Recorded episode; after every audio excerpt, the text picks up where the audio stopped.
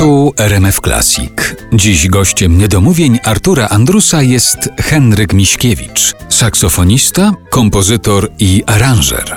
Jest jeszcze taki wątek, który chciałem poruszyć w tej naszej rozmowie. Wątek grania w środkach komunikacji, tak to nazwijmy. Bo grałeś na statkach, pływałeś po świecie i grałeś na statkach. Zresztą wielu czołowych muzyków w naszym kraju w pewnym momencie w ten sposób i zarabiało na życie, a i przy okazji wszyscy o tym mówią, że to szkoła, że to warsztat był. Ale czy to twoje granie na statkach zaczęło się od grania na statku na Odrze? Ty grywałeś na statkach na Odrze?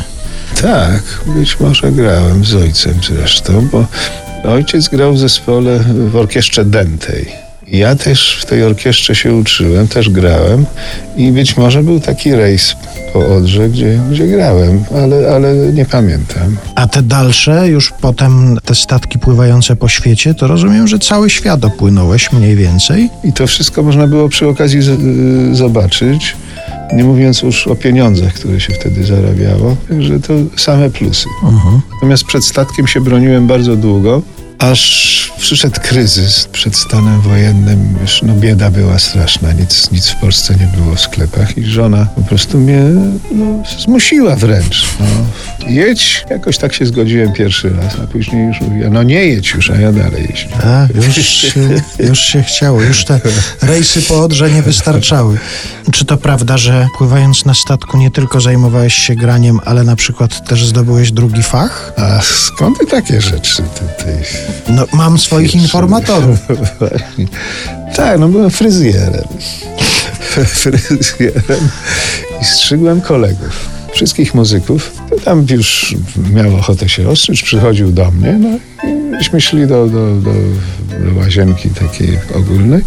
No i tam się wykonywało się właśnie strzyżenie. Nawet teraz proponuję żonie, że mogę ją przecież ostrzyć. Mam doświadczenie dosyć du duże. Wszyscy do mnie przychodzili, wszyscy byli zachwyceni tym, że, że świetnie, ale nie chcę się poddać. I tak potrafiłeś różne fryzury, czy tylko maszynką do, do końca? Nie maszynką. Jaką maszynką? Wtedy maszynek to jeszcze nie było takich elektrycznych, jeżeli to taka ręczna, ale, ale maszynki nie miałem.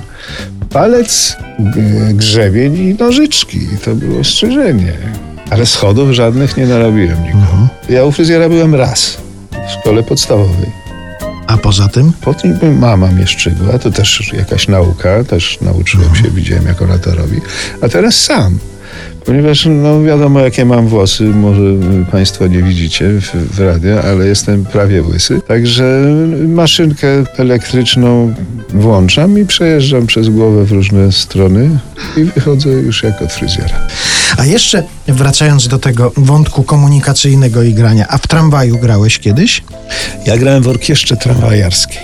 No i tam też kształciłem swój fach, no bo to każda muzyka rozwija.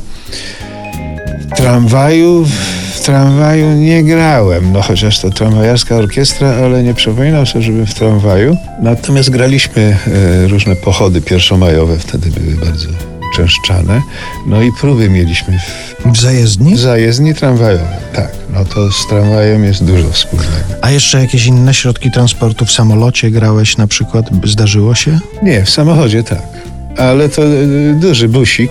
I kiedyś żeśmy wracali z Niemiec, y, jeszcze bardzo dawno, w latach 80., przez Czechosłowację i zatrzymaliśmy się na obiad w restauracji. I przyszedł do nas Czech i mówi, że pieniądze na wódkę się skończyły i oni chcą sprzedać saxhorn taki altowy, taki duży, taka duża trąba denta z orkiestry dętej. Żeśmy się rzucili kto pierwszy. Capnie, no bo to wiadomo, że to piękny zakup. No, no i któryś z kolegów oczywiście pierwszy zakupił to. No i do Warszawy mieliśmy jeszcze no z 600 kilometrów. W związku z tym całą drogę żeśmy grali na tym saksofonie. czy ktoś umiał, czy nie umiał, to żeśmy po prostu próbę i, i, i ćwiczenia wykonywali. Było bardzo wesoło.